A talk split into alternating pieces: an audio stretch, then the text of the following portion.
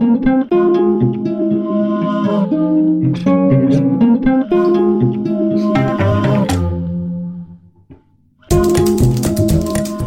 a héten egy igen különleges helyszínen leszünk. Tehát praktikusan bent ülünk a termoszba, levegőnk van, ami kimegy hőmennyiség, azt is visszanyerjük ezzel a hővisszanyerő szellőztetőgéppel.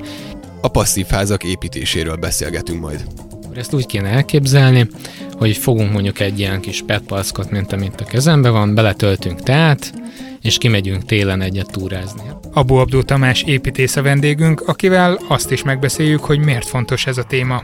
Nagyjából olyan 40%-át az összes el, elhasznált energiának a épületekbe használjuk el. Rövidesen kezdünk, addig is iratkozzatok fel.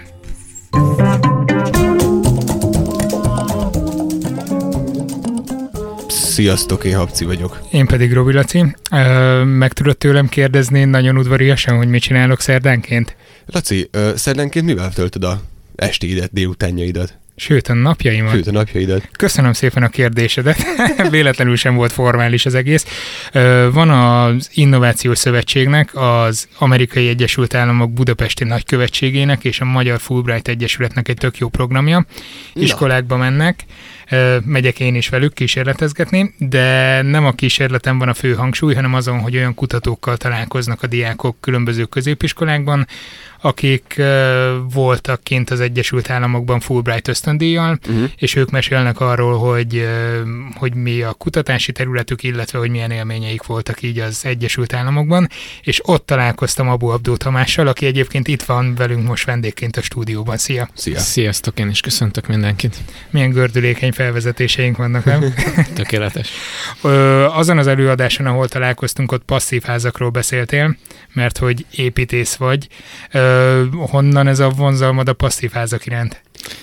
Hát már elég korán elkezdtünk családi beruházások kapcsán foglalkozni a, az energiatakarékossággal, praktikusan egyszerűen anyagi okoknál vezérelve, és egyébként is ez egy szimpatikus gondolkozás volt, hogy spóroljunk az energia felhasználáson. Ezek be napelemesítését jelenti mondjuk a tetőnek? Nem, ez nem csak erről szól, ez egy kicsit komplexebb. Pedig ha most me- megkérdeznénk embereket, hogy szerintük mi a passzív ház, lehet, hogy Ami ilyeneket mondanának, mondanának, hogy napelemmel van telenyomva a tető, illetve ezek a hobbit lakások juthatnak eszükbe az embereknek. Ez visszajelzés volt nekem, amikor erről meséltem valakinek, hogy ezek azok, amik úgy be vannak ásva a földbe, és úgy néznek ki, mint amiben elfeklaknak, ugye?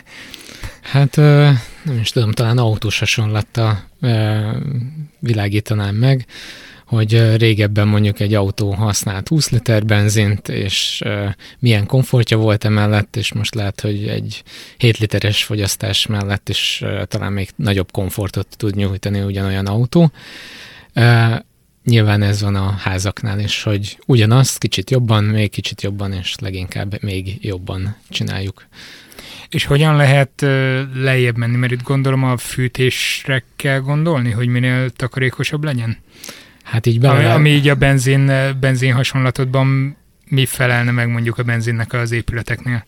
Az épületeknél van egy olyan mutató, ami fajlagos energiamutató, hogy egy négyzetméter épület mennyi energiát fogyaszt. Mint ahogy mondjuk megmondják az autónál, hogy 100 kilométeren mennyit fogyaszt egy autó, ugyanígy mondjuk egy évbe egy négyzetméter épület mennyit fogyaszt. Érdekes módon egyébként ezt elég ritkán szokták tudni a, a kedves lakás tulajdonosok, hogy azt nagyon jól tudja mindenki, hogy mennyit fogyaszt az autója, de hogy mondjuk hány köbméter gázt fogyaszt a lakás, azt már elég kevés ember Na, szokta Én sem hallottam te, még te, erről, hogy A te lakásod ilyen. mennyit fogyaszt százon, mondjad? milyen, milyen irányszámok vannak, csak hogy tudjunk mihez viszonyítani, hogy mondjuk mennyit fogyaszt egy átlaglakás, ha van egyáltalán átlaglakás? Hát vannak ilyen különböző kimutatások. Most Európai Uniós átlag az olyan 220-230 kWh per négyzetméter éves fogyasztás körül van. Ezek, ez egy ilyen összesített mutató, amiben már több minden benne van, tehát nem csak a fűtés, hanem használati melegvíz, illetve egyéb ellátások is. Mondjuk fűtésre olyan 150 kWh körül használ egy átlagos lakás. Ebből lehetne aztán menni a részletekbe, de nem tudom, hogy azonnal el, eluntassam el a hallgatókat számadatokkal. Nem tudom, nekem most hirtelen az jutott eszembe, amikor mondtad, hogy Európai Uniós átlag hogy mi azért egy kicsit szívunk, nem annyira, mint a skandinávok gondolom, de hát egy mediterrán országhoz képest mi helyből, hátrányból indulunk, nem? Ez egy kicsit csalóka, mert ott meg lazábbak a az építési szokások, ezért nagyobb a fogyasztás, illetve ott Én meg nyáron... Ezt tapasztaltam Portugáliában. Igen, télen. Ott, és télen egyfelől, másfelől meg nyáron, mert nyáron meg hűteni kell, és ugye az energiafogyasztás az nem csak fűtésre van, hanem hűtésre is, illetve ugyanúgy a világításra, használati berendezések, hűtőgép, tehát sok mindent bele lehet ebbe érteni. Hm. Vannak egy olyan mutató is, ami talán legjobban jellemzi ezt az egész szektort, az a egy négyzetméterre jutó primer energia mutató. És ezt aztán egy hát kicsit jó, tovább megy. Volt. Igen, ez, ez egy olyan mutató, hogy nem csak azt mutatja meg, hogy mondjuk mennyi gáz, mennyi villany fogy mondjuk egy lakásba, hanem azt is megmondja, hogy az a villany, az mondjuk miből van előállítva, az mennyi energiát igényelt, primer energiát, mondjuk, hogyha azt mondjuk gázból állítják elő, mennyi a előállításnál a energiavesztesség, mondjuk ott van egy 60%-os vesztesség, utána még a hálózaton van még egy 5%-os vesztesség, és akkor egyszer csak elér a lakásba, akkor már a nagy része az energiának odaveszett, és csak egy ilyen kisebb része van, mint villamos energia a helyszínen felhasználható módon rendelkezésünkre. És eh, ez volt az európai átlag, amit te mondtál. Magyarországon ehhez képest mennyire nem olyan, dra- nem olyan drasztikusan nagy a különbség. Uh, itt igazándiból azt a nagyon drasztikus különbségek ott lesznek, ahol egy-egy lakástípusok vagy épülettípusokat elkezdünk vizsgálni. Tehát mondjuk egészen mást egy, egy jó húzatos ablakokkal rendelkező nagy polgári lakás, ami esetleg még föl is vizesedik rosszabb esetben, vagy egy gangos folyósra nyílik, azért az nyugodtan 3-400, esetleg akár 500 kWh-t is meg tud enni évente. Gondolom a fűtésszámlán lehet érezni. Ez igen, tehát biztos mindenki tudja, amikor egy szoba van fűtve, és úgy is fáznak, és úgy is ugyanannyi a rezsim, mint máshol, ahol egy egész lakást kifűtenek ugyanannyiból. Ezek úgy érezhetőek ugyanezekben a számokban is, hogy megjelen mennek. Mostani példa, hogy mondjuk mégis érzékelni lehessen ezeket a nagyságrendeket. Most egy aránylag jól megcsinált családi ház, ami a szabványnak megfelelő. Mármint milyen szabványnak a, a passzív ház? Nem, ez, ez a magyar építési tehát a, a, egyáltalán a, ház lehessen. Ja, igen. igen, igen. Tehát amire, enged, a, amire engedélyt lehet kapni Magyarországon, tehát ennek van egy, van egy jogszabályban meghatározott minimum követelmény, amit előírnak, tehát annál rosszabbat elméletileg nem lehet építeni. Azért figyeled, ezt az elméletileg ott volt a mondatban. igen, igen, igen, hát erről is hosszasan lehetne mesélni, de, de maradjunk annál, hogy, hogy hogy hogy szokott lenni. Ez nagyjából azt, azt gondolom, hogy olyan 120 kWh lehet egy családi ház esetén évente, a fogyasztás ez a fűtésre vonatkozólag nagyjából, tehát hogy tehát közel fele annyi, mondjuk, mint az európai átlag, vagy jól értettem? De ez Magyarországon is a meglévő, mert ugye vannak régi épületek, és azokat is beleátlagolják. Ja, értem. Tehát, hogy, Tehát akkor mondjuk a fele annak, ami mondjuk egy ilyen nagypolgári, húzatos... Igen, igen. Ez, ez, ez úgy lehet egyébként, ugye vannak ezek az energiacetlik, vagy nem tudom, ezek, amit elmegyünk és látunk mosógépen a hűtő... Látjuk, mosógépen, hűtőgépen, egyebeken, és akkor ott látjuk, hogy van A plusz, A, B, C, D, stb. És a C az azt jelenti, hogy a szabványnak éppen körülbelül megfelelő. Uh-huh. Tehát, hogyha mondjuk valaki kap egy C besorolást, az azt jelenti, hogy a mostani szabványt nagyjából éppen megugrotta. A B az már kicsit jobb, az A az meg lényegesen jobb. Akkor De ez a 120 kWh per négyzetméter per év, akkor... Ez olyan BC körül lehet egy, egy, há, egy családi ház esetén. Tehát ha a házunk egy mosógép lenne, vagy hűtőszekrény, akkor a BC jelzést kapná. Körülbelül igen. Tehát, hogy, hogy és hogy mondjuk fogyasztana 70-et, akkor már valószínűleg A kategóriás lenne nagyságrendileg, de ez megvan pontosan a jogszabályba, hogy hogy sorolják be. Itt talán, ha gondolod, be is tudom olvasni, hogy mi a jogszabály. ez nekem nagyon tetszik ez az ötlet, és ezt miért nem öm, használják gyakrabban és kicsit kézzelfoghatóban, hogy nem tudom, ki akarsz bérelni a lakást, tegyük fel, és akkor adnak tudod, hogy ennek mondjuk B a besorolása éppen energia, nem tudom, fogyasztás, meg hatékonyság szempontjából. Ez nem, nincs ilyen szempont, hogy kicsit ilyen megfoghatóbbá tegyük az emberek számára, ezt talán jobban tudnának tájékozódni, nem tudom, mondjuk egy lakásvásárlás esetén, vagy ilyesmi. Nagyon jó a kérdés. Egy pár éve már van ilyen, csak még úgy látszik, hogy egy kicsit nem domborítják annyira ki a, a különböző uh, ingatlanos oldalak ezt, hogy Aha. mi, milyen a besorolása. Ja, jó nagy méteres matricát kéne az ajtóra ragasztani, hogy ez a ház, ez B vagy A. Igen, vagy de lehet, hogy az drágább, és akkor tehát, hogy drágábban tudod kivenni, vagy megvenni, és emiatt esetleg nem lesz olyan csábító. Hát ezt nem tudom, hogy, hogy kinek mi a csábító. Nyilván, ha valaki a belvárosba akar lakni, és ott többnyire mondjuk Pesten eklektikus bérházak vannak, és ott minden majd ilyen E, meg F, meg nem tudom milyen kategóriába mennek, ez, ezzel semmi gond nincs, tehát ez azt jelenti, hogy ez egy nagy fogyasztású dolog, elolvastam, tudok róla, és úgy bérlem ki, hogy tudom, hogy itt bizony nagy lesz a rezsi, ezt meg lehet érteni, hát az ott van már száz éve, hát használjuk, tehát azért nem kell ezeket azonnal elbontani, mert régi épületek. Nyilván majd felújításkor föl lehet újítani olyanra, hogy jobb legyen. Ennek is egy külön művészete van, amiről sokat lehetne mesélni.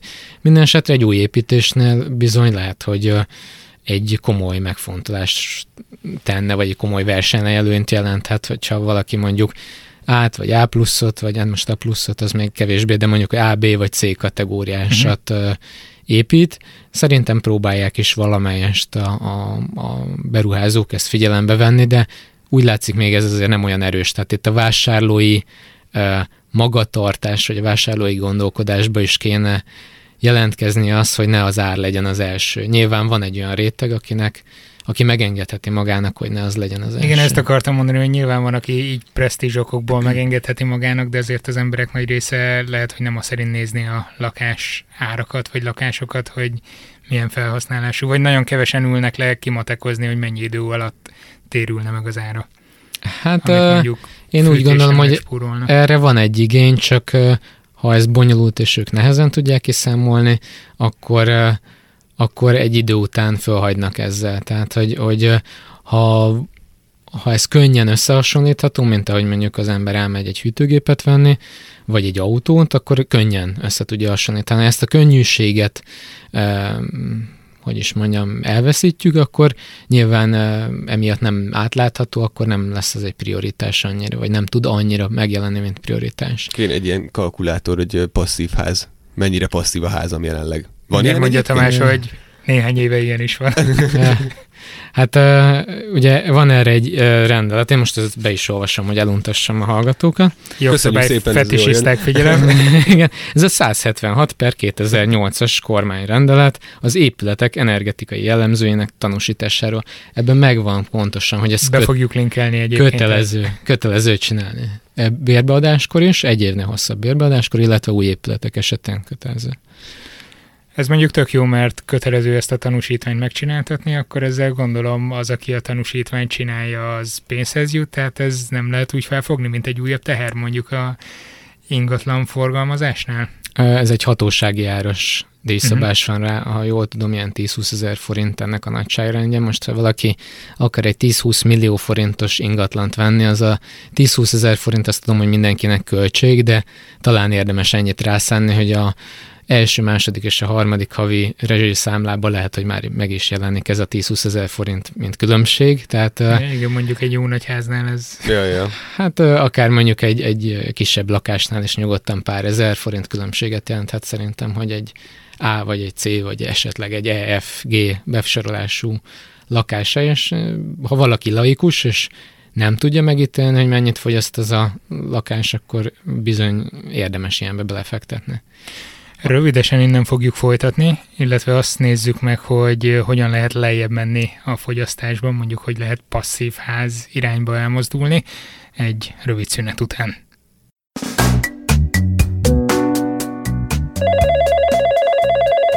Halló, Szatmári Eszter vagyok.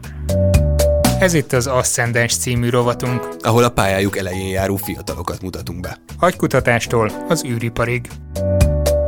Én úgy tudom, hogy te még nem vagy 17 éves, igazam van? Igen, igen, 16 vagyok. Ja, 16 vagy, jó, akkor ebből kiszámoltuk.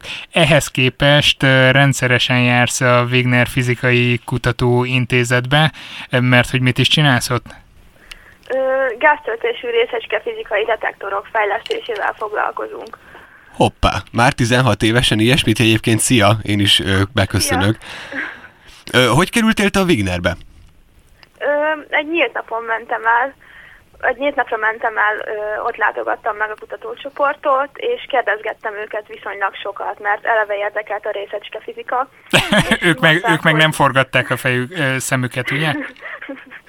Nem, végül is előfordul, hogy diákok felmennek. Tanárok néhányan szerveznek be diákokat, és én tulajdonképpen egy tanárral, Lulá Évával mentem fel először. Persze a kutatócsoport is megengedte a nyílt nap után, és ott mondták, hogy a, a diákcsoporttól függetlenül is járhatók fel ezek után, és így kerültem be tulajdonképpen. Szóval de mi... nyílt napnak köszönhető volt. De milyen kérdéseket tettél fel ezek után? Ez érdekel, hogy mi az, amire azt mondja mondjuk egy masszívan részeske fizikával foglalkozó kutató, hogy na jó, neked ő megengedjük, hogy, hogy gyere. Hát tulajdonképpen nem voltak annyira extra kérdések, hanem bemutatták nekünk, hogy hogyan működik a labor és a detektorok, és ezekkel kapcsolatban kérdeztem, főleg a detektorokkal. Hát Elmeséled, mi volt a válasz? Tehát, hogy, hogy mit mit kell tudnunk ezekről a detektorokról, mit detektáltok, illetve te milyen folyamatban veszel részt? Hát kozmikus sugárzást detektálnak, nevezetesen műonokat. A műonok hasonló részecskék, mint az elektronok, csak nagyjából 200-szor nehezebbek. Ezeket detektáljuk vele. Jó masszív. Mm, és úgy, egy detektort úgy kell elképzelni, mint két párhuzamos nyáklap, és ezek között aranyozott wolfram és részszálok vannak kifeszítve, és ezeken nagy feszültséget vezetünk át miután hát gáztöltési detektor, amikor jön a töltéssel rendelkező részecske, ionizálni fogja a gázt, és ezt az ionizációt érzékeli a szál. Akkor megszólal, hogyha részecske jön, miután ugye a töltések megváltoznak. Te meséltél nekem arról, hogy valami mobil applikációt is fejlesztesz ehhez, vagy a csoport fejleszt? Mi ezzel a helyzet? Igen, ez egy, ez egy a hetekben induló projekt lesz, ez az én projektem, meg az én ötletem volt. Hát ugye elég komoly feldolgozó elektronika és szoftver van ehhez a rendszerhez, és teljesen jól működik egyébként, viszont szeretnék csinálni egy új szoftvert, ami valós idejű analízis csinál, illetve néhány paraméterét lehet a méréseknek változtatni mérés közben is, például a feszültség nagyságát mert a mostani szoftverrel ezeket nem lehet, és nem valós idejű. Sokkal pontosabb méréseket lehet vele végezni, alapkutatásokhoz jobb ez a szoftver, de most már az átlag felhasználók körében is el fog terjedni remélhetőleg ez a detektor, és ehhez én egy egy androidos telefonon alkalmazható szoftvert szeretnék írni. Gondolom ezt tártkarokkal fogadták a kutatótársaid ezt az ötletet, de említetted most a hétköznapi felhasználást, én nekem egy ilyen mikor fog kelleni, bár nem androidos telefonom van, de ez mindegy, szóval hogy mikor... Nekem az van, mondja nyugodtan. Mikor, mikor töltök én le magamnak egy ilyen alkalmazást, meg főleg minek? Jelenleg uh, inkább alkalmazott kutatásokban használják, régészeti kutatásokban és geológiai kutatásokban, Például az elmúlt hónapokban Japánba gyártottunk rengeteg detektort, amit egy vulkán mellé vittek. Uh-huh. Tehát ami, ami hétköznapibb lehet, az az orvostudományban, illetve mondjuk reptereken, az ellenőrző pontokban a felhasználása, miután át, tulajdonképpen átvilágíthatóak a, akár az emberi test, vagy bőröndök vele. Aha. Úgy, ahogy most elektromágneses sugárzásokkal teszik a mondjuk egy röntgen felvételnél, vagy a reptéren a, az ellenőrző ponton. De és mondjuk akkor ez biztonságosabb ezek szerint? Igen, mondjuk. igen. Hát ott elektromágneses sugárzásokról van szó, ami káros lehet a szervezetre. Nyilván kismértékben, hogyha az ember két-háromszor utazik egy évben nem, nem káros, viszont aki többször utazik, az megérezheti a hatását, és a kozmikus sugárzás folyamatosan ér minket, teljesen hozzá vagyunk szokva, célszerűbb lenne ezt használni ezekhez az ellenőrzésekhez is. Te hova szeretnél tovább menni? Mert hogy legtöbb embernek így 16 évesen még az sem fordul meg a fejében, hogy egyáltalán egyetem lesz, de neked az is konkrétan megvan, hogy hova mész? Ö, valószínűleg állt a fizika szakra, mindenképpen fizika szakra, még külföldben gondolkodom. Egész jó. Ö, elmehetünk egy kicsit bulvár témákba? Persze. Persze, de az mondja, hogy igen. félve. A múlt heti Asztendens rovatunkban Molnár Áron volt a vendégünk, és ti azért valamilyen kapcsolatban álltok egymással, ugye? Ö, igen, ő a barátom. Ö, igen, csak e- erről speciál én is tudtam, engem az érdekelne nagyon, hogy hogy néz ki nálatok egy randi? Tehát megbeszélitek, hogy, hogy Laci, akkor ki éppen mit talált fel, és, és hol milyen tanulmányi vagy mérnöki versenyen ért el világszinten első, második, ötödik, negyedik, akárhanyadik helyezést. Jól megvagytok? Igen, előfordulnak ilyenek is, de azért szoktunk teljesen átlagos tevékenységeket is folytatni, mondjuk moziba menni, vagy ilyesmi. De minek, hogyha lehet gázdetektorozni is, basszus. Hát köszönjük szépen, hogy itt voltál velünk, és elmesélted ezeket. Köszönöm szépen. Szia, szia. Köszi, szia! Az Ascendens című rovatunkat hallottátok. Abu Abdó Tamás építész a vendégünk, és ö, ott, hagytuk abba a beszélgetést az imént, hogy hogyan lehet vajon lejjebb menni ebből a nagyjából 120 kW per óra per négyzetméter per éves fogyasztásból. Közben forgatod a szemedet, hogy jól mondom-e a számadatokat, nem mondom jól. A mértékegységet, kilowatt óra, tehát Úristen, mit mondtam? Kilowatt per órát. A 120 kWh per négyzetméter per évhez képest egy passzív ház az mennyit fogyaszt? Olyan 15 kWh per négyzetmétert évente, tehát érezhető, hogy legalább egy ilyen közel tízszeres a különbség. Csak mégis azért, hogy miért van így megadva, tehát eh, praktikusan ez egy energia mennyiség van osztva egy négyzetméterre. A legtöbb helyen most már hőszivattyúkat alkalmaznak az új épületekbe, azért, hogy hűtés is legyen, és ugye a hőszivattyú az áramról megy, és ez kilowatt órában van megadva annak az Mhm. energiafogyasztása és így könnyebb összehasonlítani. De ha valaki mondjuk egy köbméter gázzal akarja összehasonlítani, akkor nagyjából tízes az átváltás. Tehát mondjuk egy köbméter gáz az olyan 10 kWh uh-huh. uh, energiát tartalmaz nagyjából. Tehát, Mhm. hogy aránylag könnyű átváltani. Te passzív házban laksz már? Még nem. De enne, ennek egyszerű oka van. Tehát ez egy visszatérő kérdés, mivel hogy Igen, Pest- olyan, olyannyira visszatérő, hogy eh, amikor volt az előadásod a Meet the Scientist programon, amiről az adás elején szó volt, azt hiszem ez volt az első kérdése valamelyik diáknak az előadás követően, hogy elnézést, ön passzív házban lakik, és akkor utána mondtad, hogy nem, és volt egy ilyen nagy kacagás. Hát adja magát azért a kérdés viszonylag. Na, nagyon jó a kérdés. Egyszerűen azért, mert én Budapesten relatív közel lakok a belvároshoz, és ott egy ilyen 15 éves épületben lakok, akkor egyszerűen ez volt, amire, hogy is mondjam, lehetőségem volt megvásárolni, de a ingatlan piacon Magyarországon nagyon kevés passzív ház van, tehát praktikusan valakinek saját magának kell most megépíteni.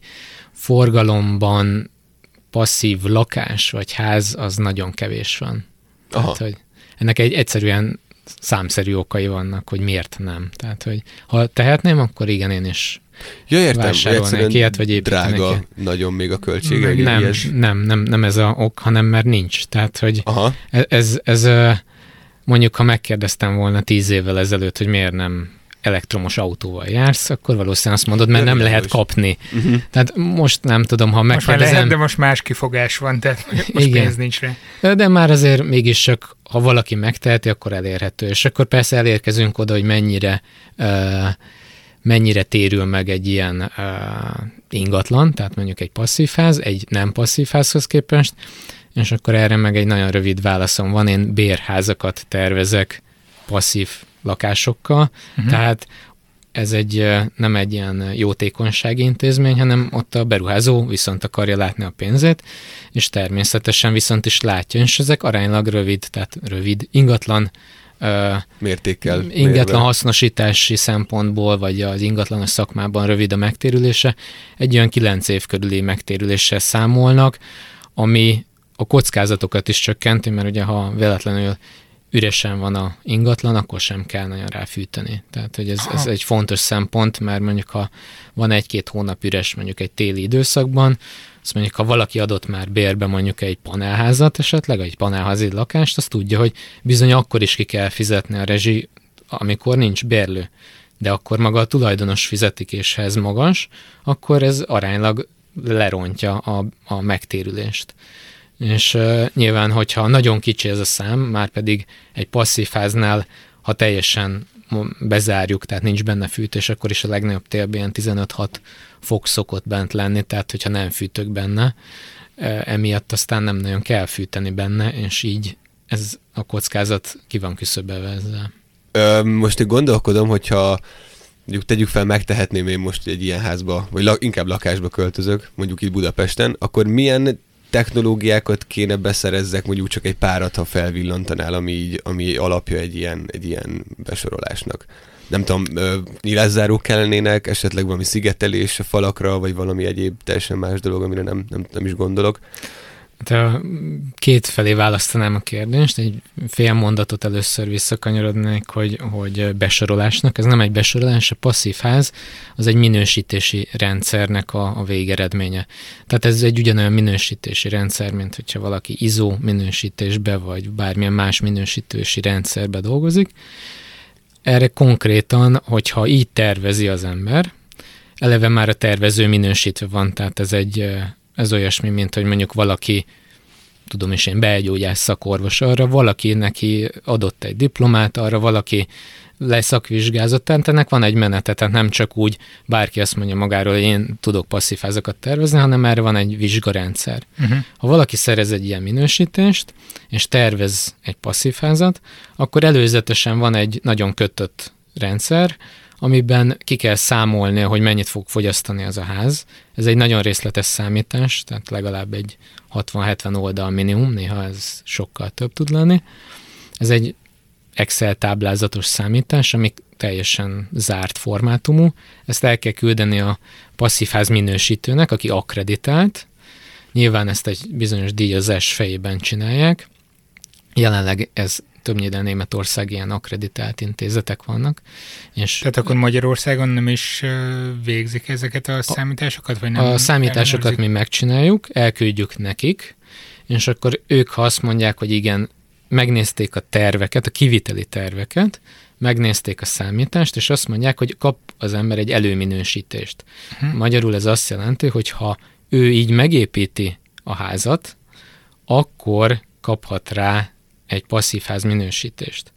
És utána, ha ennek a számításnak megfelel, itt vannak kritériumok, és majd ez, ebből következnek technológiai megoldások, és aztán végig fotódokumentációval nyomás tesztel, tehát le kell tesztelni azt, hogy elég nyomás, úgymond nyomásálló a ház, most így leegyszerűsítve, tehát a légcseres szám egy bizonyos érték alatt van-e, be van-e szabályozva a, a rendszer, ennek is van egy jegyzőkönyve, és végig kell fotózni az egész házat minden építési fázisban, mellékelni kell a, a felelős műszaki vezetőnek a nyilatkozatát, hogy azokat az anyagokat építette be, illetve az anyagoknak a tanúsítását, meg a gépeknek a tanúsítását mellékelni kell, ezeket mind elküldeni a minősítőnek. Ha ez mind megvan, és nem volt változás, nem volt eltérés a tervbe, akkor a minősítő kiadja ezen dokumentumok alapján azt, hogy ez egy minősített passzív ház. Cseppe, cseppe csak sem bonyolult. csak egy pár dologra van szükség. Igen, de ez ugye érezzük azt, hogy ez, ez nem csak úgy megy, hogy tudom passzív házat tervezni. Ó, oh, hogy ne tudnék, persze, hát már mindjárt kettőt. Tehát e, e, megfelelő kétkedéssel fog, fogadjuk azt, hogyha valaki azt mondja, hogy ó, hát én már 20 passzív házat is terveztem, és nem tud mögé semmilyen dokumentációt mutatni. E, nyilván ez egy, ez egy komoly minősítési rendszer, tehát ez, emögött van egy garancia, hogy ez ténylegesen annyit is fog fogyasztani, mint amennyit a kedves tervező mond. Mert uh-huh. valaki biztosítja, tehát egy minőségbiztosítási rendszer áll mögött. Világos. Ezt mondtad, ezt a nyomástesztet, arra szeretnék egy picit visszakanyarodni, ez hogy néz ki? Tehát hogy, hogyan végzitek, így felfújjátok a házat? Vagy... Eh? Praktikusan igen. Tehát ezt úgy kell elképzelni, hogy van egy úgynevezett blower door test. Ez egy eh, Lényegében azt csinálják, hogy a szellőzőnyilásokat leragasztják, és a bejárati ajtóba beraknak egy olyan keretet, amiben van egy, egy ilyen nagy fólia, meg van benne egy ventilátor, ez a ventilátor rá van kötve egy számítógépre, és van két nyomásmérő, egy bent, egy kint, és azt nézi, hogy a ventilátorral egyszerűen egyik, egy, egyik esetben elkezdik befújni a levegőt, és azt nézik, hogy mennyi levegő szökik el a házból. Tehát, mintha ez a ház egy nagy lufi lenne, és azt nézik, hogy mennyire lyukas most egyszerűen. Aha. Mert hogyha nagyon erőlködnie kell a ventilátornak, akkor nagyon lyukas. Ha meg csak kicsit, akkor kicsit. És ebből konkrétan ki lehet számolni, hogy úgynevezett mennyi a légcsere szám, 50 paszkál nyomáskülönbség esetén. Tehát ha bent mondjuk 50 paszkállal túlfújom a házat, tehát nagyobb nyomást hozok létre, mint kint, nézem, hogy mennyire szivárog. És ugyanezt megcsinálom fordítva, hogyha bentről szívok ki, 50 paszkál a különbség, de akkor most a másik irányban, tehát e, kiszívok a házból, akkor mennyi jön be. És ez a két érték, mind a kettő egyenként nem lehet nagyobb, mint 0,6 úgynevezett 1 per óra. Ez azt jelenti, hogy óránként a belső levegő térfogatnak a 60%-ánál több nem mehet ki, vagy nem jöhet be, ha 50 paszkál nyomáskülönbség van. Ha... Kérdés, hány éves a kapitány? De rendben van, azt Jó, hiszem, hogy tehát, bírtam követni. Jó, tehát most elmondtam a nagyon műszaki oldalát, ezt úgy képzeljük el, hogy tényleg mint, egy, mint ahogy a gázvezeték szerelő nyomás próbálza a gázvezetéket, hogy nem szivárog-e, így a házat is nyomás próbázzuk.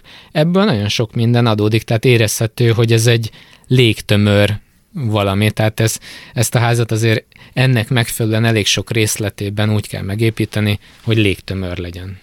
De hogy jól értem, akkor ez a, a levegőnek a kibe szivárgása, vagy, vagy valami ilyesmi, ez a legfőbb tényező, ami a, egy passzív háznak a passzivitását. Húzat. Igen, a húzat a, a legfontosabb. Igen, hát, hát nem a legfontosabb. E, mindjárt... például ilyet, hogy mennyi um, hőmérsékletet veszít mondjuk a falakon keresztül, mondjuk, hogy egy ilyet mhm. mondjak, vagy, vagy más, az kevésbé számít, mint a, mint a levegőnek a, a az hát, ilyesfajta értéke. Ha meg kéne világítani, hogy mondjuk nagyon-nagyon mm, dióhéjban, hogy mégis mitől passzív ez egy passzív ez, és mégis mi a logikája ennek, akkor ezt úgy kéne elképzelni, hogy fogunk mondjuk egy ilyen kis petpalckot, mint amit a kezembe van, beletöltünk teát, és kimegyünk télen egyet túrázni. Hát érezzük, hogy ez egy fél óra, óra múlva már ez egy hideg teja, mondhatnám ice teát csinálunk, de most ez annyira nem jó, de a passzív házban meg ezért egy termoszt kell elképzelni, hogy egy termoszba töltjük bele a meleget. Tehát nem engedjük elszökni.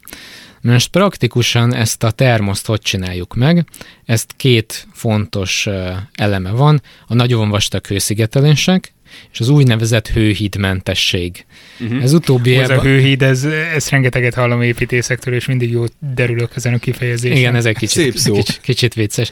Ezt úgy lehetne elképzelni, most megint egy ilyen hétköznapi példával élve, valaki elmegy túrázni, visz magával egy hálózsákot, nyilván nem mindegy, hogy milyen vastag a hálózsák. Tehát ez, ez az, hogy egy jó hőszigetelt legyen. Mondjuk egy passzív háznál nem ritka a 20 centi hőszigetelés, vagy annál, annál még nagyobb.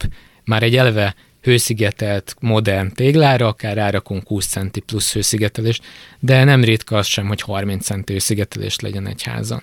És ez folyamatos legyen. Hogy kerül ide ez a hálózsákos példa? Lehet, hogy van egy szuper jó hálózsákunk, de ha a kezünket kirakjuk a hálózsákból, az annyira nem... Az lesz a hőhíd. Hát igen, tehát hogy, hogy ha kilógatunk valamit ebből a hőszigetelő burokból, az azt mondjuk mondjuk azt, hogy az a hőhíd. Tehát nyilván, hogy az orromat, ha kidugom, az nagyon fázni fog, de ha mondjuk a fél lábamat kilógatom, az már nincs benne hőszigetelt burokba, sokkal gyorsabban lehűl. Milyen, Tamás erre már rákérdezett az elő valamilyen formában, de mi mindennek kell még megfelelni egy ilyen passzív háznak? Tehát oké, ott van a jó hőszigetelés, nem lesz húzatos a, a házunk, ezt ugye nyomás mm. próbázzátok, megnézitek a légtömörségét, jól mondom? Igen. Mik azok, beszéltél itt korábban hőszivattyúról, hogy az célszerű, vagy Azt most ne is keverjük ide egyenlőre. Én a, talán, talán végigvenném pár ilyen fő címbe, ugye, hogy jó. említetted ezt a dolgot. Tehát megcsinálunk praktikusan egy nagyon jó termoszt. Ez a termosz nem ereszt, mert ugye légtömör, nagyon jó a hőszigetelés, tehát benne marad a meleg. Meg nyáron meg nem megy ki a hideg belőle, ha jeges teszünk be, tehát ez télen-nyáron jó.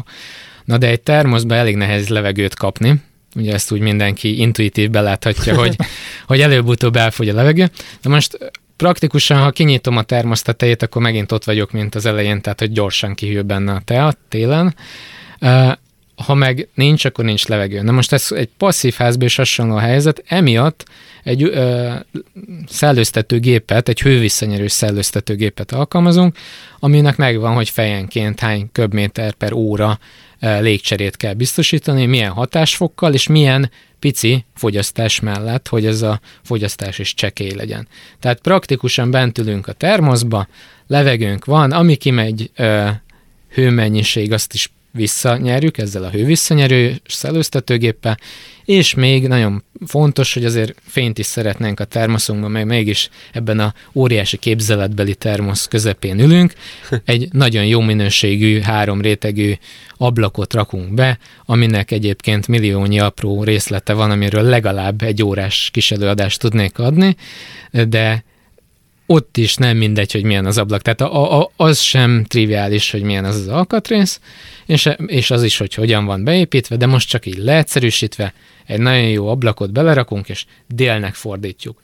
Tehát ebben a pillanatban a déli napsütés bejön. Nekünk van lehet, egy... hogy először kitaláljátok, hogy dél felé nézzen az ablak, és utána kezdetek építeni, nem? Tehát így utólag már nehéz megfordítani jó, jó a meglátás. Érdemes az elején gondolni arra, hogy milyen tájolás az épület. Ez szerintem egy jó építész anélkül is megtette, hogy passzív házat tervezett volna, de egy passzív háznál ha rossz a koncepció, akkor hirtelen lényegesen megnövekednek a költségek.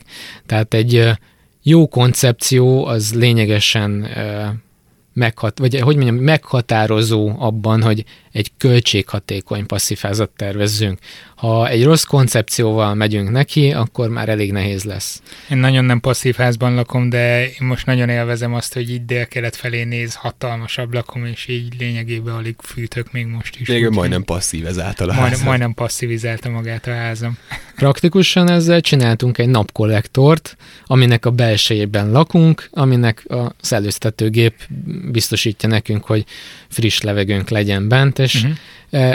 ezzel egyfelől ilyen bonyolult napkollektoros rendszereket kiváltunk, azzal, hogy ne kelljen ilyen fűtés, segítés, meg egyebeket beépíteni a házba, másfelől meg egy magasabb komfortot biztosítunk bent. E, ez általában azzal is jár, hogy van egy olyan kritérium, hogy nyáron nem melegedjenek túl ezek az épületek, és mivel hogy ez télen is egy napkollektor, és télen is jó meleg van, azért, hogy nyáron ne legyen polkolian meleg, emiatt szinte kötelező jelleggel árnyékolás technikát kell alkalmazni. Ez nincs uh-huh. ugyan benne a kritériumba, de a kritérium az megmondja, hogy ö, nem lehet 10% fölött a túlmeglegedés kockázata, azaz 25 fok felett a nyári időszakban, és ezt a mutatót úgy tudjuk elérni, hogy vagy beárnyékoljuk építészeti eszközökkel a házat, vagy árnyékolás technikát rakunk rá. Hát az üvegházaknál ezt úgy csináltuk, hogy mészsel lekentük nyáron a ablakokat, tehát az is tök jól árnyékolt. Vagy mostanában én úgy csinálom, hogy koszosan hagyom az ablakot. Ez, ez ősi passzív háziasítási technika. Igen. Hát valóban sok mindennel el lehet érni. Nem tudom, hogy ennek van-e minősített passzívház hát, technikai megoldása, de... Most szabadalmaztatjuk. Igen, tehát lehet, hogy ezt is minősíteni kéne, és komoly pénzeket.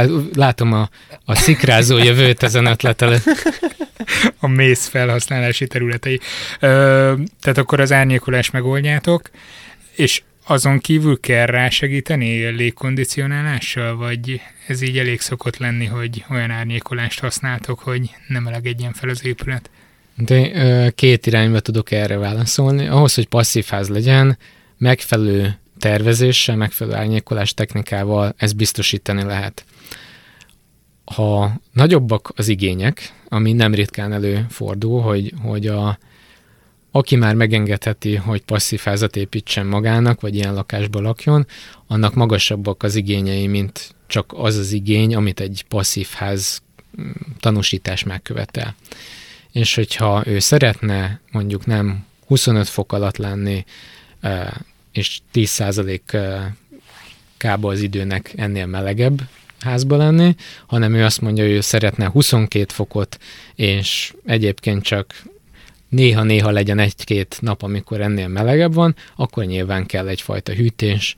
Ennek is nagyon sok ö, módja van. Itt is van passzív fűtés, aktív fűtés, és aztán hirtelen a technológiából azonnal elmerülhetünk, hogy mennyi minden megoldás van erre. Szerintem merüljünk el ebben a technológiában egy kicsit később egy rövid szünet után.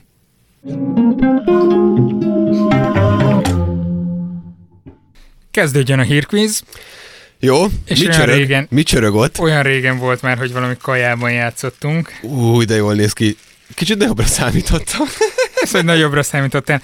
Ö, Kedves hallgatóink, megvan nektek ez a Dán vajas keks, amit ilyen méregdrágán árulnak a boltokban ilyen... Fémdobozba szokott Fémdobozban? lenni? Igen, igen. Na most ez a világ legegyszerűbb keksze, semmi más nem kell hozzá, csak töménytelen mennyiségű vaj, töménytelen mennyiségű cukor és töménytelen mennyiségű liszt. Ide vele. És amióta van sütőm, két-három napja, azóta most így megtáltosodtam, úgyhogy Ja, ja, de ez lesz most a, hogy hívják, a díj, vagyis hát a pont így van, úgyhogy én Igen. mondjuk már egész nap ezzel báltam, úgyhogy már hányok Neked tőle, nem de... lesz új, nem baj, legalább nekem adhatod, hogyha esetleg hát, ha elbukom nyersz, a ha kérdést. nyersz, ha nyersz. Jó, No, akkor ebben fogunk játszani. Kezdesz te? kezdjem én. Hajrá. Csernobil lesz most a téma, legalábbis az első kérdés ö, idejéig. Pillanat, elfordítom ezt a cuccot. Jó. Ebben az évben van a Csernobili katasztrófa 30. évfordulója egyébként. Ö, 1986-ban történt az ominózus esemény, aminek következtében 50 közvetlen ö, halálos áldozat volt, 4000, ö, ami közvetlenül a, vagy közvetve a katasztrófa miatt ö, történt valamilyen haláleset vagy ilyesmi. Tudjuk, hogy a sztorit el akarták titkolni a szovjetek, nem sikerült nekik, rengeteg dolog foglalkozik ezzel. Miután megtörtént a para, egy nagy betonszarkofágot húztak a, Para. a, a reaktor köré, de szerintem ezt is nagyjából mindenki tudja, plusz egy 30, nagyjából 30 kilométeres zónát körülít, különítettek el ö, körülötte, ahova nem nagyon lehet bemenni érthető okokból. De sajnos elavultá vált mára ez a cucc, biztos szivárog, meg, meg ereszt, meg hasonlók, és van egy nemzetközi program, ami azt tűzte ki célul, hogy 2017-re ezt a Csernobili ö, katasztrófa helyszínt rehabilitálják valamilyen szinten. Milyen technikát alkalmaztak most, hogy ezt az újfajta ö, rehabilitációban megszüntessék a reaktornak a sugárzását? És meg most mindjárt mondasz három olyan szakkifejezést, amit életemben nem hallottam. Á, ez egy több mint 100 méter magas, 160 méter hosszú és 250 méter széles fém burok, amit a reaktor mellett szereltek össze egy óriási simpáján, mindenféle hidraulika segítségével, és ez gurítva szépen lassan itt rá tolják, rá húzzák a, Jól hangzik. a cuccra. B. Különleges helikopterekkel ö, szállították oda ezeknek a fém alkotó ö, részeit ennek a kupolának mondjuk, és ezek- ezeket, mint a Lego építőkockák illesztették egymáshoz őket ö, távirányítós darukkal, mert ugye elég magas még ott a sugárzás, ezért nem nagyon szabad embereket beküldeni, vagy pedig C. Direkt erre a célra fejlesztett robotokkal építették fel, melyeket virtuális valóság szemüvegekkel és drónok segítségével irányítottak. Fú, a legutolsó a legmenőbb. Az eredeti betonszarkofágot is valahogy úgy építették, hogy ott a helyszínen pakolták össze, nézték, hogy hogy halad az építkezés, annak megfelelően módosítgatták a dolgokat. Valami így rémlik, úgyhogy mindenképpen ott rakták össze szerintem ezt is a helyszínen, mert miért ne? Hát de gondolod, hogy ott van az a nagy, nem lehet oda menni senkinek a sugárzás miatt, és akkor oda vezényelnek több száz embert, hogy építsen egy ilyen. Ja, hát nem feltétlenül emberek, robotok vagy akár, de nekem nagyon tetszik ez, hogy így, így ráhúzzák a dolgot a sineken. Igen. Nekem Azt- az tetszik. Azt tetszik biztosan? De az nem zavar, hogy megdöglenek az emberek közben, miközben Nem, építik. hát gondolom azért megteremtik a biztonságos feltételeket. Fogalmam sincs, hogy hogy, meg gondolom annyira már esetleg nem sugároz. Hát 30 éve volt, ugyebár. Hát jó, de meg hát robotokat attól még használhatnak, tehát azt, azt nem mondtad, hogy ezt ö, emberek tolják. Ö, ezt nem mondtam, valóban így van. Én, én azt jelölném meg, mert nekem az nagyon, annyira elképzelem, hogy ott van ez a masszív konstrukció, ami, uh, amit így ráhúznak arra az épületre. Jó, igen, talált. Komolyan? Így van, De jó. valóban, és tényleg egyébként nagyon jól néz ki, már amennyire egy ilyen dolog jól tud kinézni, tényleg hatalmas, monumentális dolog, és egyébként az van, hogy ö, azt hiszem az Eiffel torony három és félszerese a súlya ennek, az, Az nem gyenge. ennek a De cuccnak. akkor építenek két sint a két oldalára, és ezen így rácsúsztatják? Igen, igen, úgy képzelem, mint egy háztetőt. Aha. amit így alulról fölfele építettek meg. Van ilyen timelapse videó, majd belinkeljük a, a leíráshoz. És miután kész lett, egy ilyen sinen jó lassan szépen azt így áttolják. Nyilván nem az emberek tolják, de hogy segítkeznek ott a mindenféle Ez dolgokkal. tök jó, kíváncsi vagyok a timelapse-re. Na, akkor nyert, nyertem egyet ebből a nagyon finom uh, kekszből, Egészségedre. de az a helyzet, hogy, hogy most ilyen gyermeki büszkeség van bennem, neked adom ezt a pontot, kóstold meg, hogy milyen. A pontot ne add, csak a sütit. A sütit neked adom. Jó, megkóstom. Mm, igen. Emlékszem. Nagyon régen ettem ilyet. Nagyon finom, Laci. Köszönöm, köszönöm, Köszönöm, köszönöm. tényleg jó. Ö, Kókuszos, Igen, érzem. ahogy ezt raktam bele. Jó. Na, Uh, Halljuk a kérdést, közben el, elmajszolom. 1993. december 8-án, mert hogy 8-án lesz az, amikor a Patreon támogatóink hallhatják ezt az adást, az amerikai Védelmi Minisztérium bejelentette, hogy az általuk fejlesztett globális helymeghatározó rendszer, a GPS elérte a kezdeti működési kapacitását.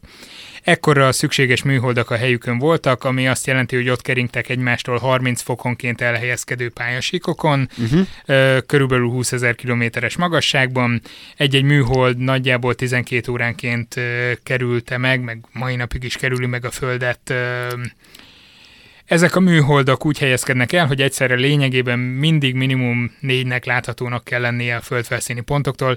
Lényegében, mert hogy 99,99 század százalékában az időben kell ennek teljesülnie. Részletkérdés.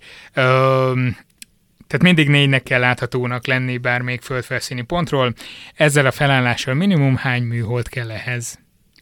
Hogy azt a négy pontot tudja adni. A. 18, B. 24, C. 30. Ö, jó, most próbálok majd fogódzót keresni egyáltalán ennek Hát a figyelj, mondtam kérdésnek egy a... csomó adatot. Igen, figyeltem. Tehát 20 ezer kilométer magasan keringenek, 20 200 kilométer egyébként hozzávetőlegesen, Ö, 30 fokonként vannak ezek a pályasíkok, amelyek Ja, és most nekem ebből itt derivál, le kéne deriválnom Hát, valahogy, hogy hány kell És lehet. mindig négyet, négynek kéne ott lennie. Jó, hát lássuk csak, az a 35 az talán sok. Szerintem annyi fölösleges, annyi műhold ehhez.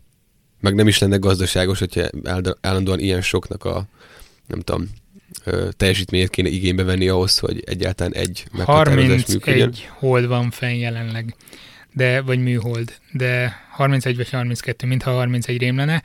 Ö, de nem tudom, hogy ezt most miért mondom el, mert ezzel rásegítelek a Ez megoldásra, segített nem, igen, tehát nem a legtöbb. nem a legtöbb. nem, szerintem egyébként elég lesz, szerintem elég lesz 14, tekintve, hogy viszonylag... Olyan nem is volt olyan szám. De nem, nem az volt az 18 A? vagy 24. Ja, bocsánat, igen. Szóval akkor 18, majd viszonylag magasan vannak ezek, szóval nagy területet láthat be egy, úgy gondolom. Meg hát Hm. úgyis célszerű megcsinálni. Ja, 18-on azt írom meg A. B. Ja, 24. van lényegi különbség? Vagy nem tudom. Van lényegi különbség. Igazság szerint azt nem értettem, mert egy csomó helyen megjelölték ezt a dátumot, mint egy nagy mérföldkő, hogy ekkor elérte ezt a kezdeti uh, működési kapacitást a helymeghatározó rendszer. Nem volt az a full uh, optimalizálás, mint amit ma is használhatunk például, de de ekkora fenn volt mind a 24 uh, műhold konstellációban. Viszont valahol meg azt írták, hogy a legutolsó, a 24. műholdat uh, 94-ben bocsátották fel, úgyhogy nekem ez itt, itt valami nem, nem stimmel. Lehet, hogy egy már fenn volt, de aztán nem működött, helyére nyomtak fel, még egy fogalmam sincs. Ha tudjátok, akkor ezt írjátok meg, mert elkezdtem itt ma keresgélni az adatokat. És ma 36 darab ilyen műhold működik. nem, a ugye? 31 vagy 32 ilyen Ja, ja, 31 műhold van, ö, kell tartalék, nem ugyanolyan hosszú az élettartama minden műholdnak, meghibásodás lehet, bármi lehet, és mennek ugye pontosnak kell lennie. Jó, megjegyzem Tehát ezt. az a is előfordul, hogy, hogy egyszerre nem négyet, hanem jóval több műholdat lát egy-egy ö, autóvezető, amint Ja, értem. Aha. vagy mondjuk egy Világos. Tinder alkalmazást használó, amikor használja a telefonját, csak hogy érezzétek a gyakorlati súlyát is ennek a kérdésnek. Na jó, akkor egy-egy az állás, ugye? Ö, igen, vagyis hát Ja, viszont akkor én is eszem ennyit. Igen, de hát végülis egy null, mert én, te eltaláltad, én meg nem. Ezt, ha- igen, ezzel legutóbb gondolkoztunk ezen a hülye pontozási rendszer, hogy akkor is kapsz pontot, hogyha nem talál, de ezt hagyjuk, csak a sima találatért pontot. meg ennem. Ez csak meg nyugodtan, mert finom. Férsz meg belőle? Ebből már nem, majd Na egy jó. másikból. Ezt most lenyelem, folytatjuk a beszélgetést Abu Abdul Tamással, aztán utána jön a visszavágó.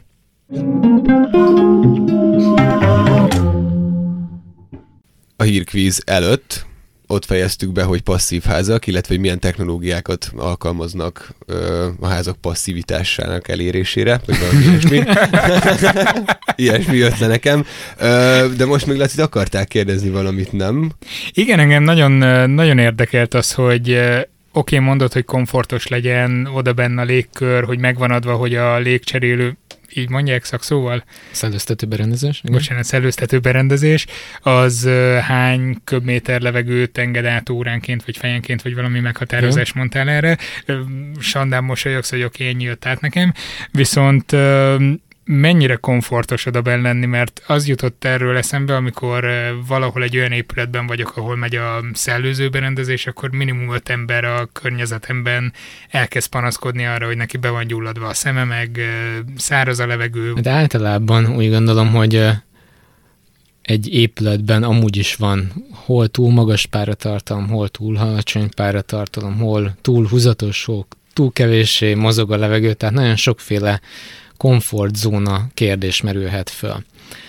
Az, hogy egy passzív házban jó a komfort, általában az a tapasztalat, hogy jobb, mint egy nem passzív házban. Egyszerűen azért, mert eleve ez a berendezés, ez egy nagyon kis légtérfogatáramot visz be, tehát fejenként 30 köbméter viszünk be óránként, és ennyit is szívunk el. Emellett van egy másik kritérium, hogy minimum a légtérfogat közel egy harmadát, tehát 30 százalékát és mondjuk ez egy kisebb lakás esetén, mondjuk ahol négyen laknak, akkor 3 12 120 köbméter per óra. Most ez ahhoz elég, hogy egy kellemes, normális belső mm, klíma legyen. Tehát, hogy ez nem szárítja még ki a lakást, Viszont, hogyha valaki bent akar teregetni, azzal belevinni elég sok vizet vagy párát a, a levegőbe, akkor valamivel párátlanítani érdemes. Tehát be lehet annyi párát vinni, akár egy passzív házba is, ami mondjuk túl párássá teszi.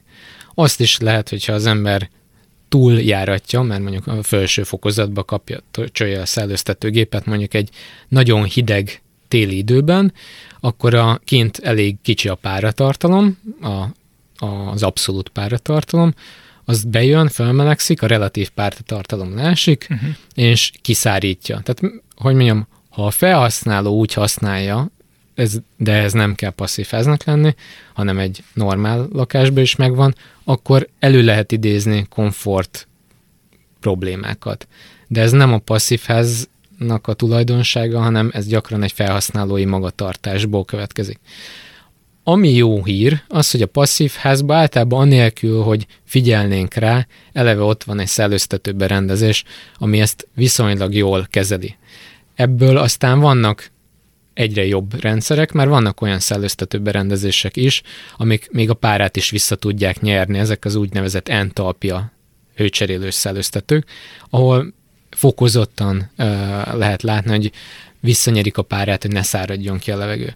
A tapasztalat az az, hogy a mi épületeinkben általában inkább nagyobb a páratartalom, mint kisebb, tehát még inkább gyakran a páratartalmat csökkenteni kell, vagy egy hűtőberendezéssel, vagy egy párátlanító géppel. Ez gyakran azért is van, mert télen túl magas hőfokot igényelnek a lakók. Tehát mondjuk nekem vannak olyan épületeim, amiben mondjuk 27-8 fokot szerettek volna télen. Ezt, Jézusa!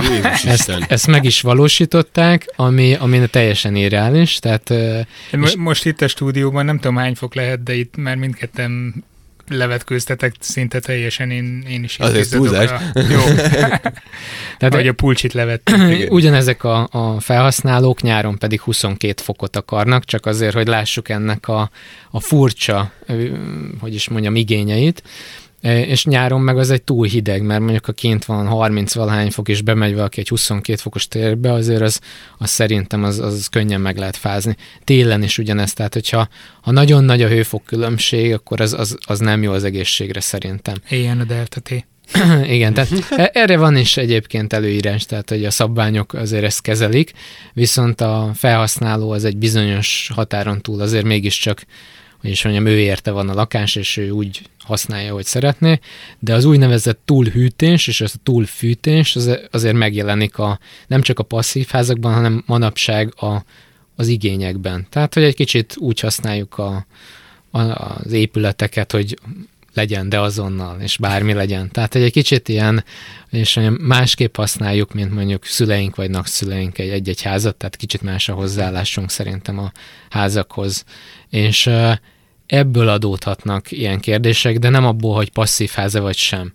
Egy példával megvilágítva, ha van egy normál lakás, és mondjuk azokba beleraknak új ablakokat, mondjuk lecserélik akár egy régi 15-20 éves házba az ablakokat, és ezek ilyen dupla gumírozású, elég jól légzáró ablakok, akkor a páratartalom feldúsul. És gyakran ezekben a régi házakban megjelenik a, a penész. Egyszerűen azért, mert új ablakokat raknak bele, és a szellőzéssel nem foglalkoznak. Uh-huh. De ezzel szemben egy passzív házban ott a szellőztető berendezés, ami mindig biztosítja azt, hogy ezek az extrém légállapotok azért ne alakuljanak ki.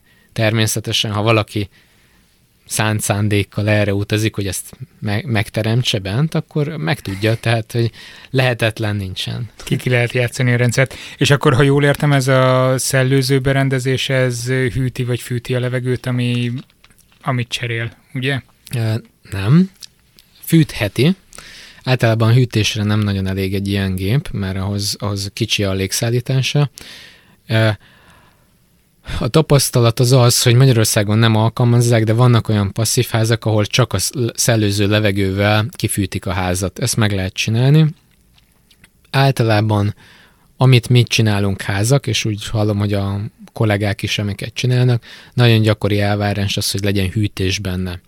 És ha már van hűtés, akkor ugyanaz a rendszer a fűtést is el tud, szolgáltatni tudja, és innentől kezdve a szellőztető rendszerben nem építünk be fűtő vagy hűtő elemeket, azzal igazándiból csak egy komfortosan, közel ugyanolyan levegőt fújunk be, mint amilyet elszívunk, tehát hogy ne lehessen érezni, hogy az húzatos vagy más a hőmérséklete. Elég jó. az jutott eszembe, amikor mondtad, hogy, hogy itt a szüleink, nagyszüleink hogy álltak hozzá az épület használatához, hogy Portugáliában én mindig ezt tapasztaltam télen, hogy ott az ember felöltözik, van, hogy kabátban ül benne az irodában, ahelyett, hogy feltekernék a fűtést, mert hogy a tél az azért van, mert hideg. Tehát, hogy akkor fázik az ember, és így süvít be mindenütt a szél, de ott nem fűt az ember, mert a tél az ilyen, és inkább, nem tudom, három paplannal takarózik. Úgyhogy lehet, hogy nálunk is meg lehetne ezt honosítani, és kevesebb lenne az energiafelhasználás. Nem egyszerű, mint passzív házat építeni. Hát valószínűleg ennek van egy bizonyos határa, mert gondolom, hogyha télen van kint egy mínusz 5, mínusz 10, és Portugáliában meg 5-10 fok van kint télen hidegbe, az egy kicsit nagyobb a különbség. Brutálisan rossz volt egyébként ott a tél, tehát ezt mindenki szokott érte irigyelni, de, de nagyon rossz, mert zuhog az eső, tényleg ilyen 5-10 fok van, a lakásban meg mondjuk 15, úgyhogy az uh. egy kellemes. Na mindegy, akartál valamit kérdezni. E, igen, igen, hogy láttuk, hogy itthon nagyjából mi a helyzet passzív házak terén, de engem az érdekelne mondjuk Németország ennek a bölcsője, hogyha jól értettem, legalábbis igen. ott is vannak ezek a központok, ahol ezt a tanúsítványt meg lehet kapni. A világ más részein ez mennyire, vagy mondjuk Európába, és mondjuk Szingapurba és akkor is át is kötöm egy kicsit a, a dolgokat, mert azzal is foglalkoztál. Mi a helyzet így globális szinten ezzel? Passzív házak azok elterjedőbben vannak. Itt meg is lehet nézni, van egy adatbázis a passzív.de honlapon, ez a hivatalos honlapja ennek a tanúsító rendszernek, és ott meg lehet találni nem csak a, a tanúsított házakat, de a komponenseket is, amiből ezek a házak épülnek, tehát az alkatrészeket úgymond. És azt is meg lehet nézni, hogy a világ mely pontján mennyi ilyen ház épült. Úgy látszik, hogy most van azért egy egyre nagyobb igény, mint Kínában, mint az Egyesült Államokban arra, hogy energiatakarékos épületek legyenek. A klímaegyezmény miatt? Hogy ennek lehet ráhatása, vagy ez... Szerintem igen, van direkt ráhatása is a, a fogyasztásra. Általában ez szinte a világviszonylatban hasonló érték. Nagyjából olyan 40%-át az összes el, elhasznált energiának a épületekbe használjuk el. Uh-huh. Ebbe benne van a világítás, a fűtés, a hűtés, a használati melegvíz, tehát nagyon sok minden, Igazándiból a passzív házaknál ez, ez egy nagyon csekély érték, és a passzív házak között is van olyan épület, amiben már a passzív ház plusz meg prémium, tehát vannak ilyen további kategóriák, azok már olyanok, amikben ezek a, a például az áram, az is ki van nullázva, tehát annyi napelem rendszer van a tetőn, ami a amúgy alacsony energiafogyasztás mellett még ki is nullázza az összes fogyasztást, tehát effektív megszűnik a rezsi. Ó, elakadt a szavunk Igen. itt kölcsönösen. Van, van ilyen ház, tehát én nekem már van olyan épületem itt Budapesten, ami teljesen ilyen, tehát úgymond nulla, tehát még a vizet is gyűjti a tulajdonos, és még a víz, vízfelhasználását is jelentősen Hiperpasszív. Ez, ez aztán az ultra hiperpasszív valóban. De mennyire látod, hogy a jövőben ezek terjedhetnek itt Magyarországon? Ennek gondolom azért van egy elég erős költségvonzata, hiába megtérül egy idővel, de hát eleve nem épül esetleg mostanában annyi ház, mint mondjuk korábban. Mikorra terjedhet el az, hogy ilyen alacsonyabb energiafogyasztású házakkal lesz tele az ország? Szerintem ez inkább az a kérdés, hogy megengedhetjük-e magunknak, hogy nem ilyeneket fogunk építeni hosszú távon, tehát megengedhetjük-e magunknak, hogy pénz nem számít, majd elköltjük rezsire. Tehát ez, ez inkább így fog megfogalmazódni. Nyilván hosszú távon egy nagyobb kockázatot jelent egy, egyfajta energiafüggőség, mondjuk egy nagy gázfüggőség, ugye volt rá példa, hogy emiatt nagy gáztározókat épített az ország, nyilván akkor nagyon nagy gázvezetékrendszerek kellenek, és ezt el lehetne ezeket a, tehát mondjuk például a gázt, a kőolajat használni másra, műanyagok gyártására, egyebekre, amit pedig másik oldalon megspórolhatnánk az épületekbe, és egyúttal nem lenne egy kockázat, hogyha mondjuk van egy olyan tél, amikor ilyen bajok vannak, hogy még nincs megfelelő mennyiségű gáz, valamilyen például ugye itt volt az ukrán-orosz vita erről, és alternatív útvonalakon kellett ezt a kérdést megoldani, akkor mondjuk ez sokkal kisebb kockázatot jelent, hogyha az épületállomány nagy része mondjuk passzív, mivel hogy ott ez nem, nem egy kockázat, hiszen 16 fokos egy épület, akkor is, hogyha szinte nem használjuk, de akkor ki lehet fűteni árammal. Mondjuk most tudom, elég nagy részt árammal, áramot gázból állítunk elő, de ezt meg, megint át lehet idővel állítani más energiahordozókra. Tehát ez nem csak rezsikérdés, hanem egy kicsit azon túl is mutat. És nyilván ezek ilyen nagyobb stratégiákban már bizonyára megjelennek. Hát akkor köszönjük a diplomatikus választ, majd előbb-utóbb. Valahogy így fordítom. És akkor megpróbálunk nagyon ügyesen átterelni egy másik témára, amit Habcét már megpróbált pedzegetni. Azt mondtam az adás elején, amikor bemutattalak, hogy eh, te Fulbright ösztöndíjjal voltál kint az Egyesült Államokban, akkor az MIT-n eh, kutattál, és ott Szingapúrnak az energia felhasználását vizsgáltátok? Igen. Tudsz erről mondani nekünk néhány szót, mert csak nagyon röviden olvastam róla az önéletrajzotban, és kíváncsi vagyok, hogy mi az, amit ott megállapítottatok. Már csak azért is, mert Szingapurról néhány adással ezelőtt volt szó, hogy milyen masszívan oda teszik magukat mindenféle adat felhasználásban és digitalizálásban. Én úgy gondolom, hogy át, általános értelembe véve Szingapúr egy ilyen technológiai versenyt folytat. Egy nagyon kicsi területen lévő ország, nagyon kevés erőforrással, tehát ott nincsenek nagy ásványi kincsek egyebek, nagyon nagy kereskedelmet folytat, és emellett egy ilyen pénzügyi kereskedelmi központ mellett egy nagy tudásbázist halmoz fel. Ezt úgy látom, hogy elég jól is menedzselik. Egy ö, olyan kutatásba vettem részt, ami ennek egy, egy mondjuk ilyen pici, nagyon pici csavarja vagy köve lehet, vagy építőköve, és mi azzal foglalkoztunk, hogy fölállítsunk egy olyan modellt, ami azt nézi, hogy mennyi energiát építenek be a városba, tehát az az, az energia, ami úgynevezett beépített energia, tehát mondjuk a beton előállításához kell valamennyi energia, az aszfalt előállításához valamennyi, az üveg előállításához, a csövek, egyebek. Uh-huh. Ezek a, ez az energia, amikor megépítek egy épületet, ott van az épületben, úgymond elraktározva, hogy azt az energiát azt már elhasználtam. azt az épületet fölépítettem, és ilyen módon ugye föl tudom építeni az egész várost, hogy ezek a házak mennyi energiát emésztettek föl, amire meg lettek építve, illetve megépítésük után mennyi energiát használnak a, a napi használat során. És egy ilyen modellt építettünk oly módon, hogy az 1960-as évektől induljon a modell.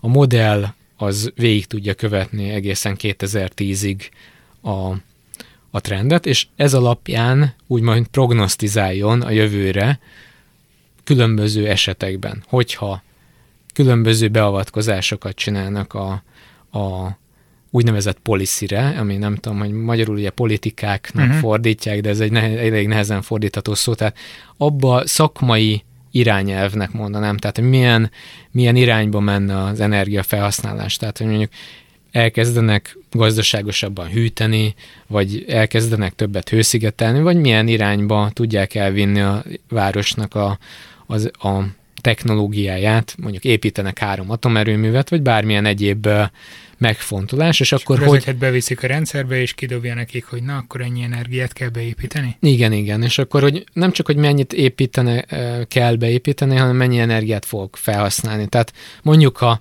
elhasz, elhatározzák, hogy mi csinálunk, vagy a Szingapur csinál egy olyan programot, hogy minden házat a következő 25 évben föl fognak újítani ilyen meg olyan energiafelhasználásra, például passzív házra mondjuk. Nem ez volt a kutatás témája, de mondjuk valamilyen változtatást csinálnak, akkor ugye az első évben csak 4%-ot csináltam meg a 100%-ból, a másodikban megint, és itt tovább, is a 25. évre megvan a 100%, tehát időben ez egy változó folyamat. És akkor 25 év alatt várhatóan hogy változik a GDP, várhatóan hogy változik az energiafelhasználás, ezeket néztük. Tehát a modell az össze volt kötve a GDP-vel, az energiafelhasználással és a technológiával. És ez általában megfigyelhető, hogy ezek egymáshoz kötött dolgok. Tehát, hogy minél, te, minél inkább technológiailag fejlett egy ország, vagy egy város, vagy egy régió, annál kevesebb energiát használ föl egy adott, nem tudom, ezer dollár GDP előállításához, vagy akármennyi GDP előállításához, és ezek fontos versenyképességi adatokat is szolgálnak, tehát egy ilyen prognózist azt több mindenre lehet használni. És ezt például használják is Szingapurban döntések meghozatalára, vagy ez csak egy ilyen elméleti ö, csomag volt, amit letettetek az asztalra, aztán ennek, azt kezdenek vele, amit akarnak? Ennek az utóéletét én nem tudom. Általában a Szingapúr elég alaposan épít a rendszer dinamikai eszközök használatára, és akkor most itt egy kicsit talán meg kell magyarázni ezt a szót. Hogy mi az, hogy rendszerdinamika? Igen. Van, van egy olyan modellezési módszer, ami azt is megmutatja, hogy milyen erőforrások mellett várhatólag időben milyen folyamatok zajlanak le. És azokat a feltevéseket tudjuk vele mondjuk megerősíteni vagy megcáfolni, amik vannak a fejünkbe. Tehát mondjuk fölépítünk egy sémát, amiről úgy gondoljuk, hogy az úgy van. Ennek van okokozat összefüggésrendszere, aminek mondjuk van egy kezdőpontja, egy végpontja, vannak visszacsatolások a rendszerbe, és hogyha ezeket megfelelően felépítjük a modellbe, akkor meg tudjuk mondani, hogy vajon a mi feltevéseink ből kijönne ténylegesen az a, az a számszerű érték, vagy az a trend, ha másképp, csak nagyjából, amit mi várunk. De vannak néha olyan dolgok is, amire nem számítunk, és mondjuk egy kezdeti felévelés után egy gyors hanyatlás jön, mert a mi modellünket mi magunk a fejünkbe úgy építettük föl, hogy, hogy az ehhez vezet. Ez gyakran egy, ugye elhangzott a policy szó, tehát ugye egy olyan fajta döntéshozói szinten érdekes ez, ahol úgymond a döntésnek a hatásait akarjuk látni. És ez a mi részünkről ez egy energetikai kérdés volt, ami össze is volt kötve egy GDP kérdéssel is, hogy Mondjuk ez már, már is pozitív, hogy vannak, ahol a döntéshozók adatokra próbálnak támaszkodni, amikor meghozzák ezeket a polisziket. Erre nem kell válaszolnod, hogy máshol hogy van. Én úgy gondolom, hogy mindenhol próbálnak, hát kinek milyen lehetőségei vannak. Köszönjük szépen, hogy itt voltál Köszi velünk. szépen. Nagyon szívesen.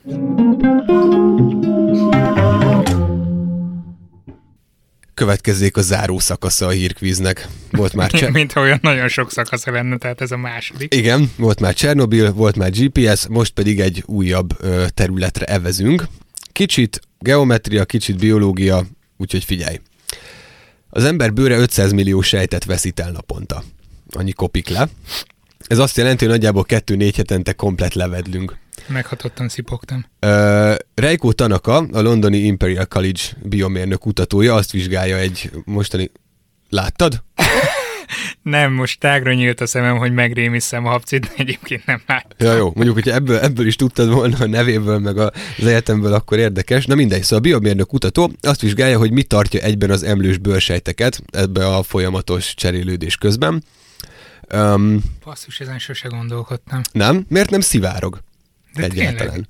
Jó kérdés, ő ezt kutatja. Ö, nem emberen, hanem egy egérfül bőr ö, réteget, a bőrnek a rétegeit vizsgálta egy bizonyos mikroszkópikus módszerrel, és a bőrben van egy fontos réteg, a stratum granulózum egyébként, ahol eddig senki nem tudja pontosan, nem írták le, hogy mi történik a sejtek cserélődése közben. Rájöttek, hogy ebben a rétegben lévő sejtek alakja az, ami a ö, meghatározó ebben az egészben, hogy miért nem hullunk szét, vagy miért nem ö, folyik a vér a nem tudom bárhonnan. A. Ez az, ez az alag, A. Egy kihajtogatott poliéderre hasonlít, nevezetesen egy 14 oldalú tetradekaéder. Ezt ö, sikerült vizualizálni nagyjából?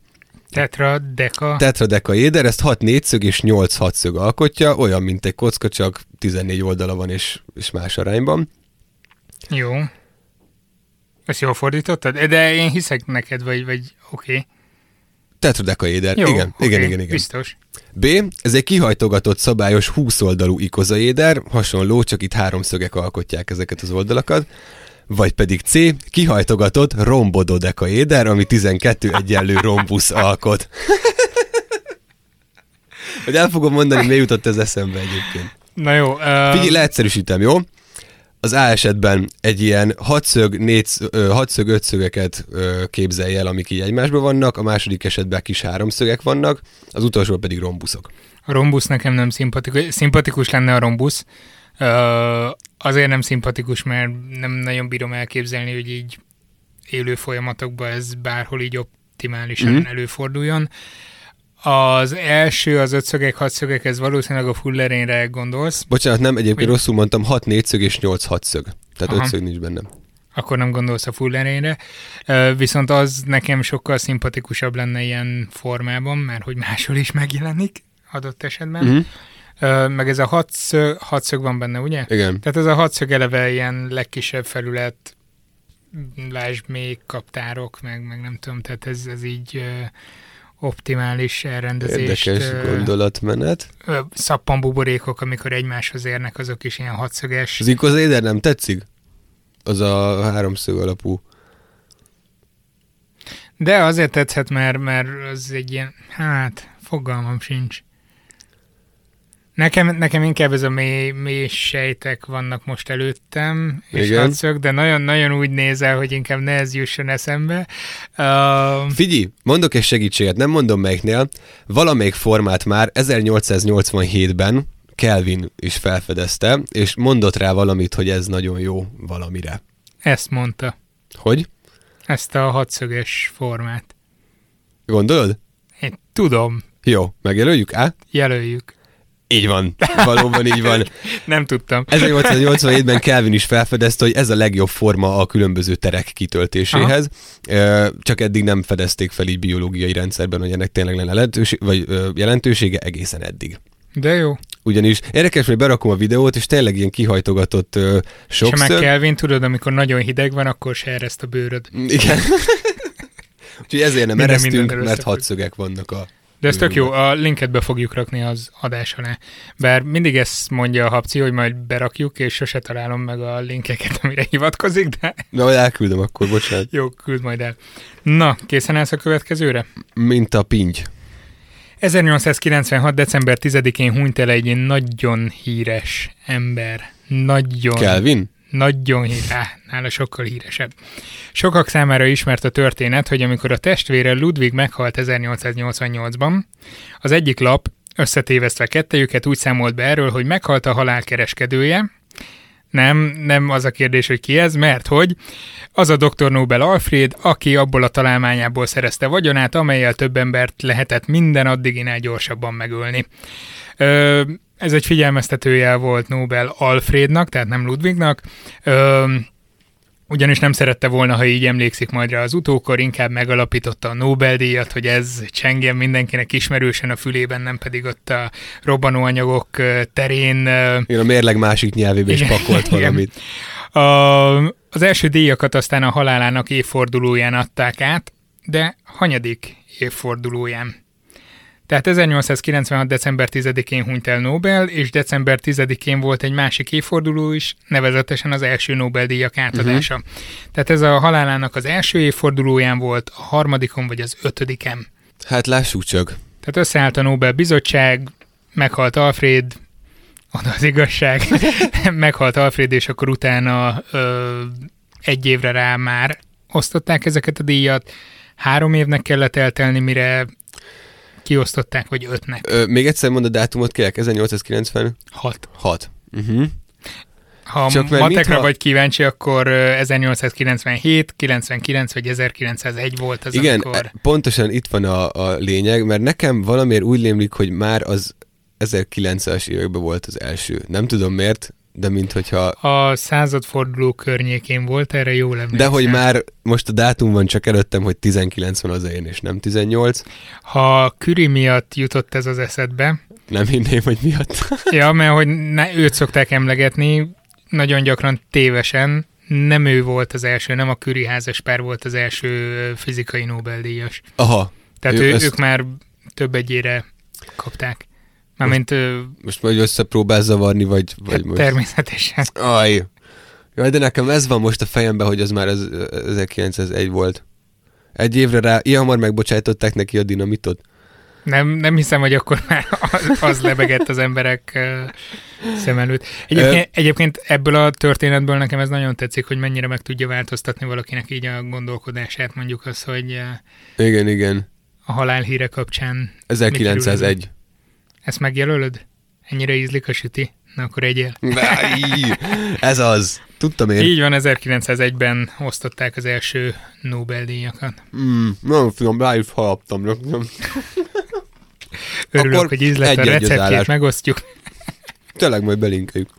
Viszont jövő héten lesz az 52. adásunk, ami azt jelenti, hogy egy éve toljuk minden héten rendületlenül ezt a podcastet. Hűha, Rengeteg visszajelzést kaptunk már most is tőletek, ezekből mindenképpen fogunk válogatni a következő adásban, illetve kicsit bátortalanul jegyzem meg, hogy szeretnétek-e minket kihívni kvízre. Ha igen, akkor itt a lehetőség, írjatok nekünk a báziskukat szertár.com címre, hogy milyen területről szednétek össze a kérdést. Nyilván a kérdést azt nem mondjátok meg, de utaljatok arra, hogy milyen terület lenne az, és fel fogunk hívni titeket, úgyhogy régi telefonos játékok Jó, de király. hangulatát idézve tesztelhettek minket. Most nem mi kérdezünk titeket, hanem ti szivathattok meg minket. Úgyhogy lehet ebben sütkérezni. Úgyhogy írjátok meg a neveteket, azt, hogy milyen területtel foglalkoztok, honnan lenne ez a kvízkérdés. Nagyon örülnénk olyanoknak, ahol a saját területetekhez kapcsolódó általános tévhiteket romboltok le, vagy romboltattok le. le velünk ezáltal. Úgyhogy írjatok az elérhetőségeteket, mindenképpen írjátok meg báziskukat.szertár.com. Ha pedig támogatnátok ezt az adást, akkor a patreon.com per szertár oldalra látogassatok el, ahol akár egy sajtburger árával is uh, tudtok minket támogatni. És ez is hozzájárul ahhoz, hogy még jó sokáig hallgathassátok ezt a műsort. Kövessetek minket Facebookon, Youtube-on, Instagramon. Sziasztok! Hello!